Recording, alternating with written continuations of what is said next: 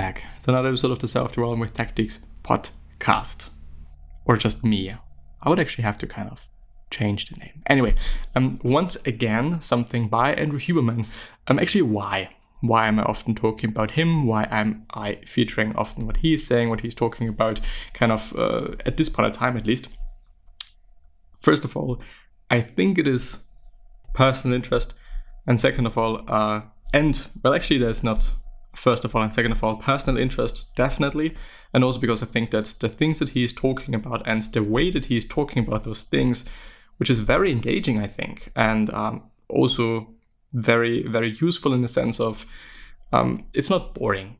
I have a feeling that it is really not boring when he, he is talking about something, um, even if it is very scientific. I don't really think that it is boring then. And listening to him on the podcast, by the way, there is a podcast by Andrew Huberman, the Huberman Lab podcast. Um, definitely worth checking out and also definitely worth listening to.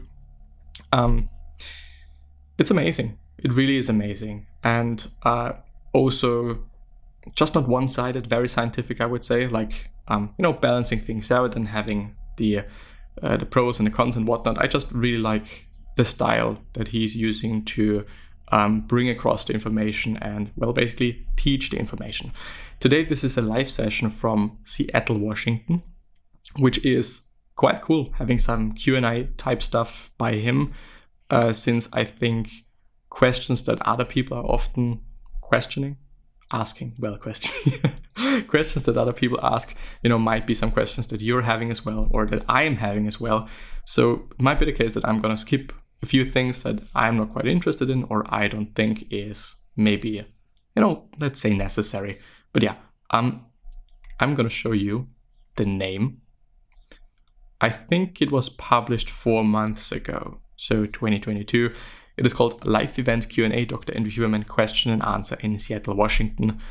Um, yeah, I don't know the exact date, but this is the source that I'm using today.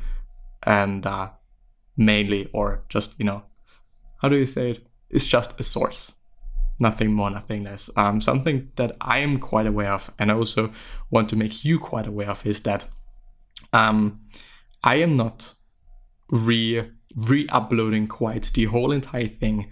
I'm just using it as a base for me to talk about other things and to, um, you know, maybe also add certain things that he has said or other people have said before. Um, period. I'm not re-uploading it since I think that this would be, a, you know, really it's it's not a mean thing. It is a really fucked up thing because he's putting in such a lot of work and he is putting himself in in such a um, maybe even dangerous situation. Since uh, I mean, with you as a professor, which is your job, um, are also public in in this sense, having a podcast, being on social media, being being live, being on television, whatnot. This might also have some drawbacks when it comes to your job as a scientist and or as a professor so he's definitely putting himself out there and trying to make great change. But of course, there's still a risk. This is something that I just want to point out. Um, what is your most used protocol? I'm assuming that you mean the protocol that I use the most. I genuinely do the morning sunlight viewing this evening. I went and looked at the sunset every single evening, and I absolutely do 10 to 30 minutes of some non sleep deep rest protocol every single day. Every single day. Um, the reason I called it non sleep deep rest is because while I love the classic traditions of and things like yoga nidra, my fear was that if I called things yoga nidra, that people would get spooked. Um, but I also have to say that I rather loathe the fact that scientists use so many uh, fancy terms that. And there you can just see um, not using a certain word, deciding not to use a certain word or phrase and whatever, it is not about him, I don't know, making a lot of money with it. No, it is about the end consumer. It is about the person. He is willing to provide information, to provide amazing information for people, but also so, that they actually use it and do the, do, do this and at least, you know, maybe try it out. And um, I think as well, I mean, when it is called Yoga Nidra, I also thought, well, this is again some woo woo shit. I'm not gonna you know, participate in it. I'm not gonna try it out and whatnot. But when it is NSDR, non-sleep deep rest, you know, this sounds very scientific. This sounds very cool. So I'm gonna try it out. Um, definitely something to mention. Definitely something to um, that it also vaults information from the very people that fund the work. So I have a kind of an axe to grind with the scientific community too. So non-sleep deep rest was my attempt to kind of put my arms around a number of different things like yoga nidra, which I have great reverence for, and other tools like that. I do that usually in the early afternoon, or if I wake up first thing in the morning and I haven't slept enough or not that well, I'll do 30 minutes of yoga nidra, and I feel terrific after that. I'll just mention a brief anecdote. I um, I learned about yoga nidra while researching a book that I never wrote, um, that may or may not ever be published. I went and spent a week in a um, trauma center and addiction treatment center in Florida and saw some amazing work of some amazing people and some amazing transformations. And it was a big part of their daily routine for these people to do um, yoga nidra and non-sleep deep rest. And I thought they're really onto something here. So uh, almost religiously for me, uh, every day, 10 to 30 minutes. Not that it matters, but the CEO of Google's really into NSDR. I don't know him, um, but there's he's written about that a number of times. In Seattle, sunrise varies from 4:30 a.m. to 9 a.m. depending on season. Are you recommending to vary your wake up outside time with the seasons somewhat? Um, you know, you don't need to see the sun cross the horizon. That would be great, but not everyone can wake up with the sun. Uh, you want to get an interesting anecdote, maybe. Um, apparently, partly a reason why we see color is so that we can see time or so that we can figure out the time. So when the sun goes down and when the sun rises, there is a, a orangish, yellowish, maybe sometimes even reddish, purplish color in the sky. And because of that, we can figure out what time it is. Also, something, by the way, Andrew Huberman once in a podcast said along the lines take it with a grain of salt. Maybe check out um, or search for it yourself. But something along the lines of this, which would just really make sense. So called low solar angle sunlight. Why? Because of that yellow blue contrast that we talked about before. Many people wake up before the sun is out. If that case, if you want to be awake, turn on as many bright lights as you can. Up here, I don't know, does anyone here, you don't have to admit this if you don't want to, but maybe nod or raise your hand if you're comfortable admitting that in the winter you feel less well or typically in the transition. Yeah, it's huge up here. It's really, it's amazing. And then when you're on campus, or that's where I've spent time, and you see Rainier, and it's like the blossoms are out, and you feel almost high because that's dopamine. You know, animals that have white pelage in the winter, and then it turns dark in the summer and spring months. That pathway, the melanin pathway, is from tyrosine, which is the precursor to dopamine and also to melanin production in the fur. So the whole system is linked. It's not rigged, it's linked. So what do I suggest? I suggest in the winter months getting 30 minutes of sunlight viewing. I know it's a lot, but it's a it's much better than feeling lousy all day. And then the real key in the winter is to try and catch some sunlight before it goes down. If you're indoors and it goes down and then you go outside and it's dark, your brain and body don't really know where they are in time. And then you flip on Ozark and you're watching Ozark and then you really don't know where you are in time. I have one more episode, don't tell me what happened. That shows. When I was a postdoc, I used to recommend The Wire to my competitors. True.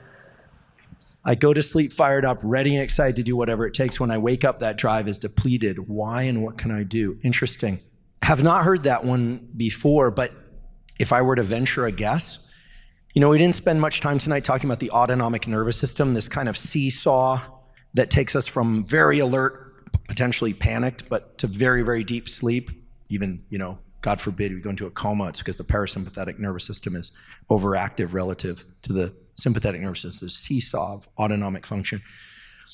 You may be sleeping very, very deeply. And when you are in deep, deep rest, the last thing you want to do is get into that forward center of mass, thinking, planning, predicting, right? In, you know, since yesterday, um, there was also a question theoretically a question around books by Tim Ferriss on the Tim Ferriss Show, um, interviewing Andrew Huberman, talking about many interesting things. You might check out the episode. It's also available as a podcast um, by Tim Ferriss and also by myself.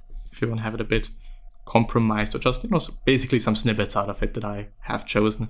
Um, the books he might be talking about poetry there, which I found really interesting. Um, may also not be the case. You know, may about uh, maybe about neuroscience. What are some of your favorite books that have had the biggest impact on you, Kyle G? Thank you, Kyle. Um, gosh, so many. You know, for nonfiction, um, well, Oliver Sacks's uh, autobiography on the move had a profound impact on me you know people hated him the scientific community tried to kick him out um, they said horrible things about him um, created all sorts of scandals. It wasn't until awakenings became a blockbuster movie that suddenly he got appointments at nyu and columbia. Ha. then now they wanted him back. And the revered neurologist like incredible right? But he was also a, a real seeker and the cuttlefish thing, and he had a lot of internal struggles too. Um, some of which I relate to, some of which I don't. I actually uh, been in touch with his former partner because I actually moved to Topanga Canyon for a short while just because Oliver lived there. I thought if I go there, I'll actually finish this book. Guess what? Just moving someplace doesn't allow you to finish a book. Um, he lived. But sometimes it may actually really help. Um, there are many people that, for example, decide to write and or work in a coffee shop just because they like the atmosphere, they like, you know, maybe the endless amount of coffees they can get and whatever. So uh, maybe indeed changing your place, if you can, of course, might actually uh, enable you to work better, more efficient, and uh, maybe even enjoy the work a bit more.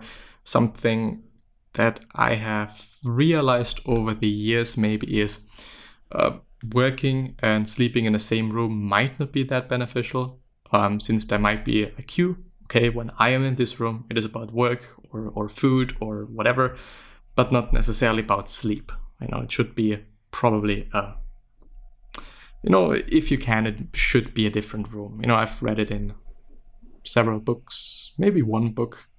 I don't know, might have been in Atomic Habits. Might be the case.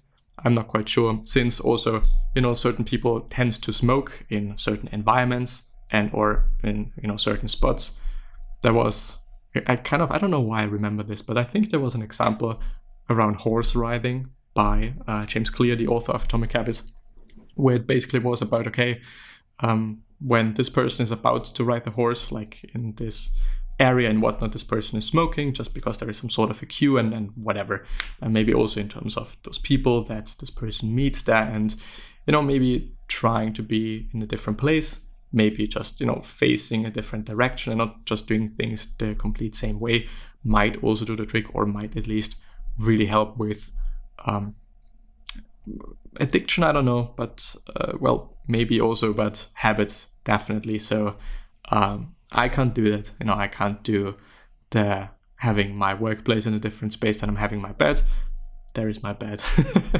it's, it's, it's not that easy. Um, and as I said before, it may not be applicable since um, you may not have the resources, as I am not having the resources. But yeah. Lived in Topanga, so I was like, that's the key. It didn't work. And people were wondering why I was hanging around their house all the time because uh, it was Oliver's former home.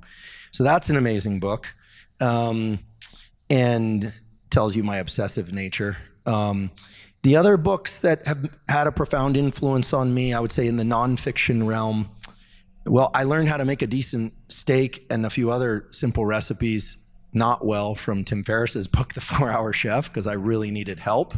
Um, that was a fun one.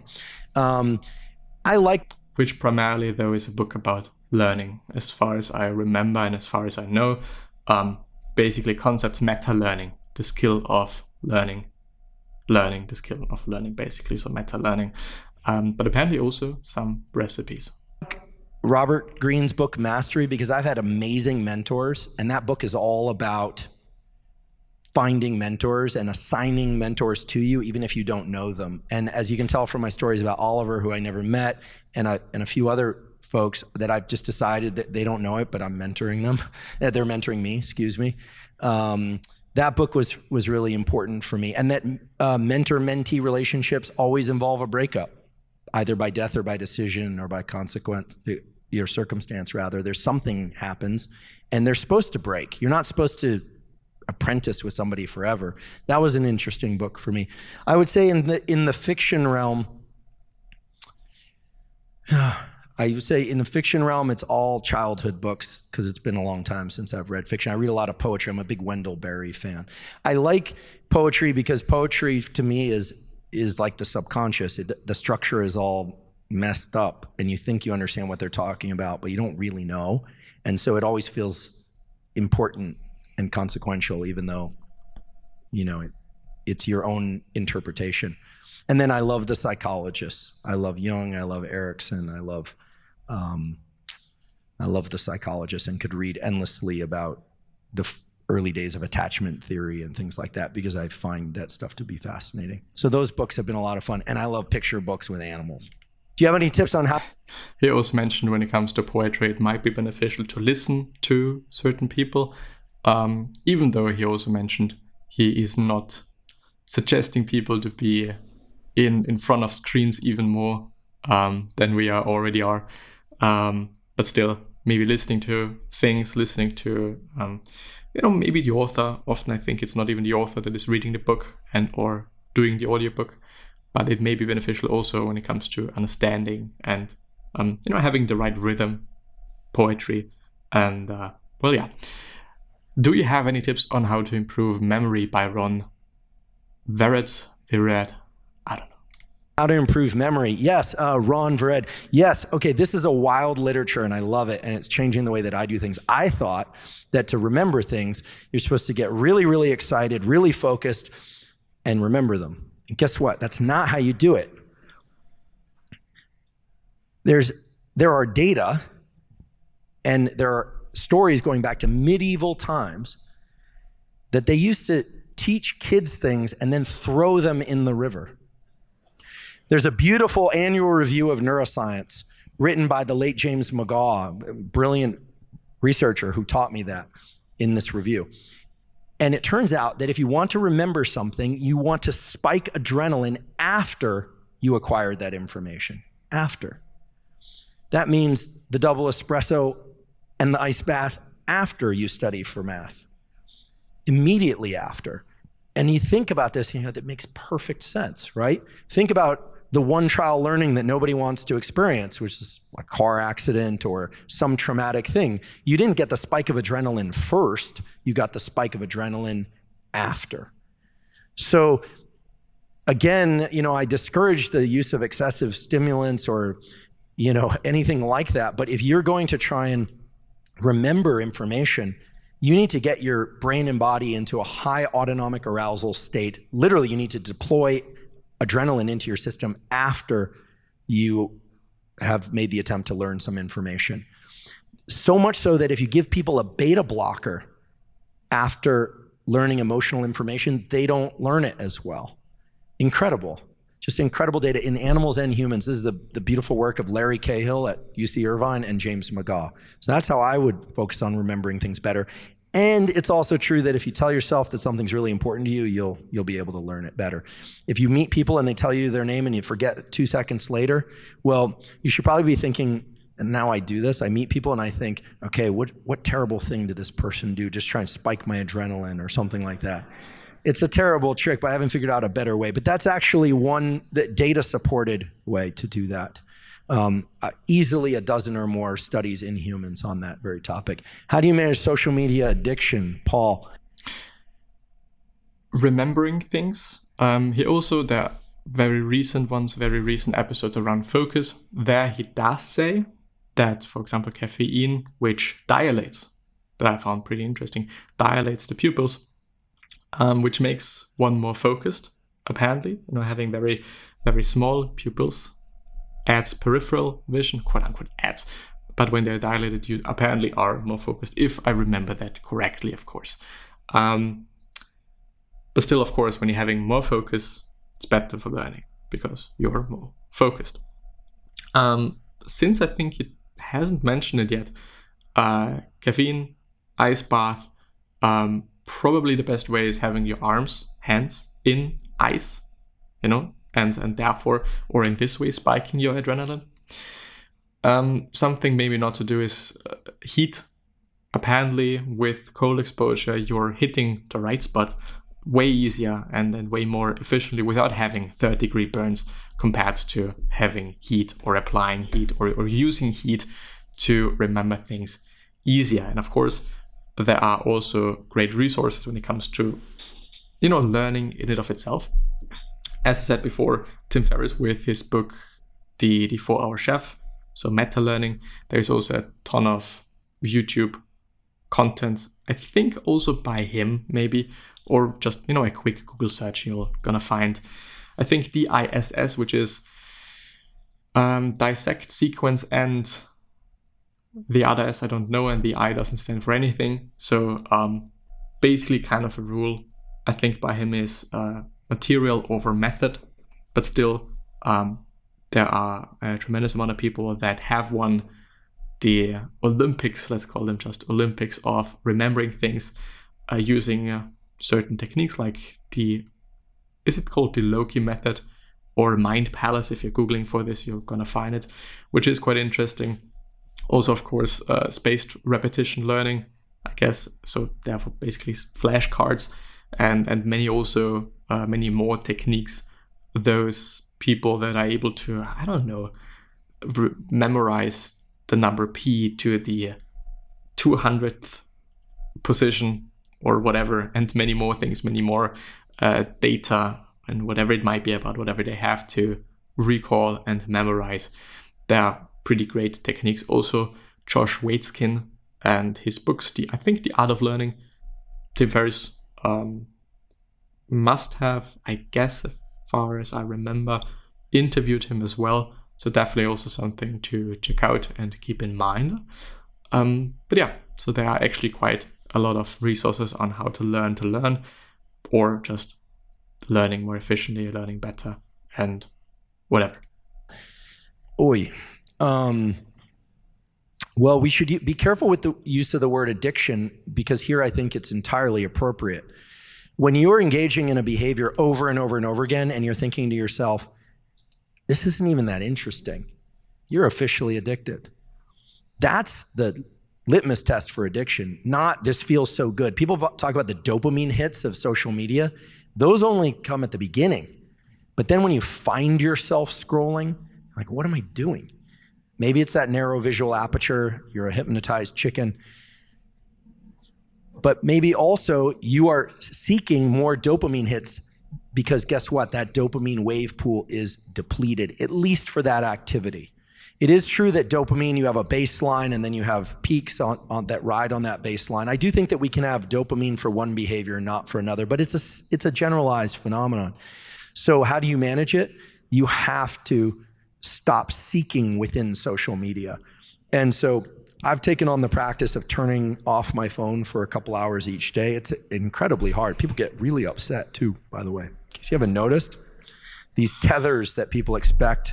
Uh, we recorded a podcast recently, and it, so I, I don't want to go into too much depth now um, about attachment and grief. And you know, we all have a map. Now you understand what the maps are of space, time, and a dimension called closeness to everyone that we know. Space, where they are, time, when they are, dead, alive, when will I see them again, etc., and closeness. And the phone has allowed us to tap into space, time, and this closeness map, which define our, all our attachments on a very regular basis. So you can understand why it's so valuable to people. You know, the plane lands and everyone's texting. The plane takes off, everyone's texting. It's like, where are you? Well, the plane's in the air. There's this thing called flight tracker. No one cares about that anymore. You want to hear from the person. So I do think that I used to do in every odd hour of the day, my phone was off, and like half the relationships in my life disappeared. They couldn't. To- they couldn't tolerate it. I loved it, but I loved them too. So I would say take breaks, and I would say at least an hour. And if you find yourself excited to get back on the phone, that excitement that is the dopamine system. So you can kind of learn where it is for you. But if you find yourself scrolling mindlessly and it's not doing anything for you, you're driving that wave pool down, down, down, down, down. So hopefully that analogy will help. It's weird to call myself Dr. Huberman. Um, in my business, if you refer to yourself in the third person, it means you're officially a narcissist. So I'm just going to start with Were you nervous tonight? If so, what did you do to prepare, Brianne? Uh, you saw my nervousness, didn't you? No, the um, I asked myself that question. Um, there was something quite interesting that I. Who said that? I think it was on a Tim Ferriss show episode uh, featuring someone this or it was Viktor Frankl. I don't remember. Anyway, the point was um, thinking like, okay, I should actually be more nervous. So when are when you are in a position where or place situation where you should be nervous, being like, well, I should actually be even more nervous. This apparently does the trick and makes you less nervous for whatever reason because it might be about an it is indeed something I often think about, philosophize around, um, being like, well, I should be this and that and the other thing, and then I am just, you know, doing the opposite quite. Yeah, that's basically it. Um, with nervousness, maybe also I don't know, anxiety, social anxiety, and whatever. I should even be more anxious right now than I am. Um, this whole phenomenon of, okay, don't think about an ice bear, and you are thinking about an ice bear, like, is it reverse psychology? I don't know. Apparently it does something, but I'd have to look that up again to make sure also who that uh, person was that said it, and so on and so forth. I was excited, and I think I'm good at lying to myself and telling myself that autonomic arousal that might be nervousness is excitement. But in in truth, uh, I wasn't. I was was and am really excited to tell you all these stories and about biology. I know this might sound like a little bit of a line, but I actually don't feel myself as a as a like a person when I do the podcast or I do this stuff. I took a walk before I got here and I I have to be careful. There are only two topics that make me cry. One is talking about my bulldog, the other is talking about my graduate advisor. So I have to be very careful. But I took a walk and I imagined that they were here. And I know, I know, don't make me cry. Lex Fridman made me cry on a podcast and it was really unfair. And he was like digging and digging. And there are a few people in the audience that know Costello and it's like, you know. uh, and I just kept thinking to myself before coming in here, like, you know, I, I love them and miss them and I um, Costello would be entirely bored with this whole thing. So I distracted myself a bit and not so nervous. I, I do get nervous about things, sure, I'm human. Um, but when it comes to biology, I think I still feel like that little kid who just wants to tell you all the stuff, you know, so, you know, can't help it. Is learning from failure equal to learning from success? Is one more efficient than the other? Rachel, thanks for your question. Well, on a trial by trial basis, in the end, it may also be about framing things and realizing that we're all human. Of course, you know, obviously, you know, some people are not. Maybe some people might be aliens, some people might be robots. If you know whom I'm referring to, no. Uh, um, we are all human, and it is okay to be nervous. It is okay to to also stutter then when you are on uh, the stage and and whatever.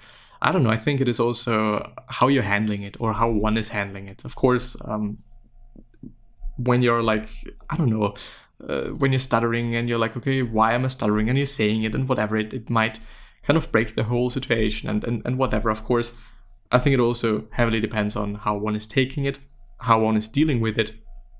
And uh, i don't know if if one is focusing on talking about things and it really depends on the situation depends on whether this is a fucking presentation you're having to do for school or you are doing in school or um, it is such a presentation or such a conference.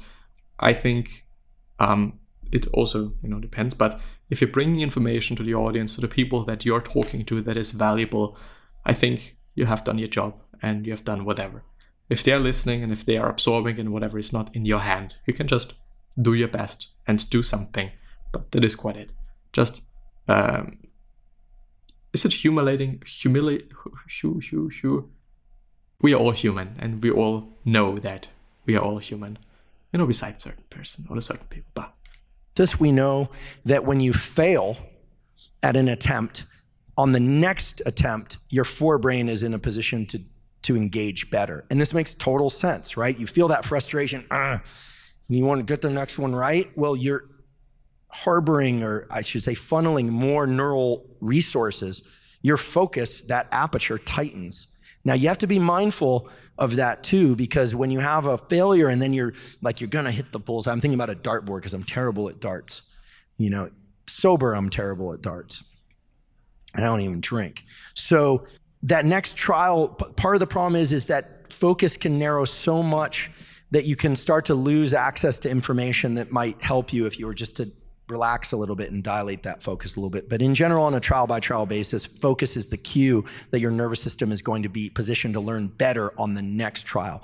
Now, in terms of life experiences, gosh, I wish for everyone fewer failures and more successes. But, you know, failures keep you humble. And I've had a lot of them.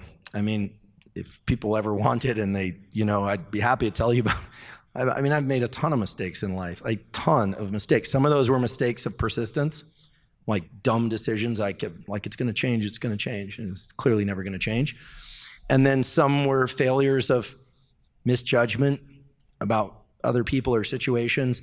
And a lot of them were just plain failures, like the experiment didn't work or the, it just wasn't the right thing. And you try and reframe those. I do think that we owe it to ourselves and to the people that we know to try and generate some wins here and there and try and help other people generate wins. Um, you know, in running a lab over the years, and I still do, um, you realize that you want your students to publish a paper and feel that success pretty early so that they can experience A, how much work it is, so they pick problems wisely, but B, so they can feel that, like, oh, I can do this. And I think that um, you know, this gets into the psychological as well. I think that yes, failures help, but successes help. And there, I think, you know, I function best in a team. And I think that for those of you that are feel like you're fighting some challenge alone, I do think that there are great resources to be had in trying to access other, you know, other people as sources of support. I, I think that that's a great tool. There's this whole literature, scientific literature around social connection and how that can help us reframe motivation and goals. Anyway, maybe that's a topic to, to expand on another. Just because I got reminded of it, um, since yes, success feels good and being able to build something feels good and achieving something feels good and, and whatever. Um, Andrew has also before we talked about those micro wins, you know, throughout your day.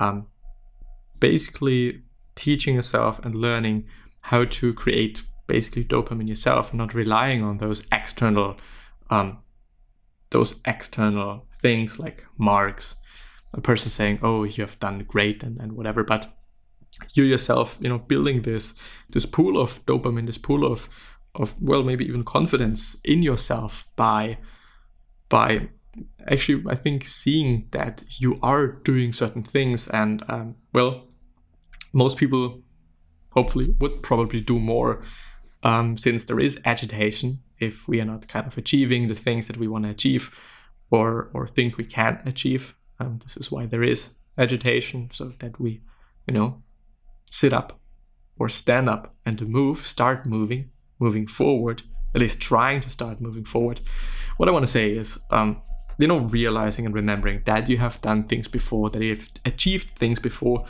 and um, you know those micro achievements throughout the day. Okay, um, I don't know. Yes, I have brushed my teeth.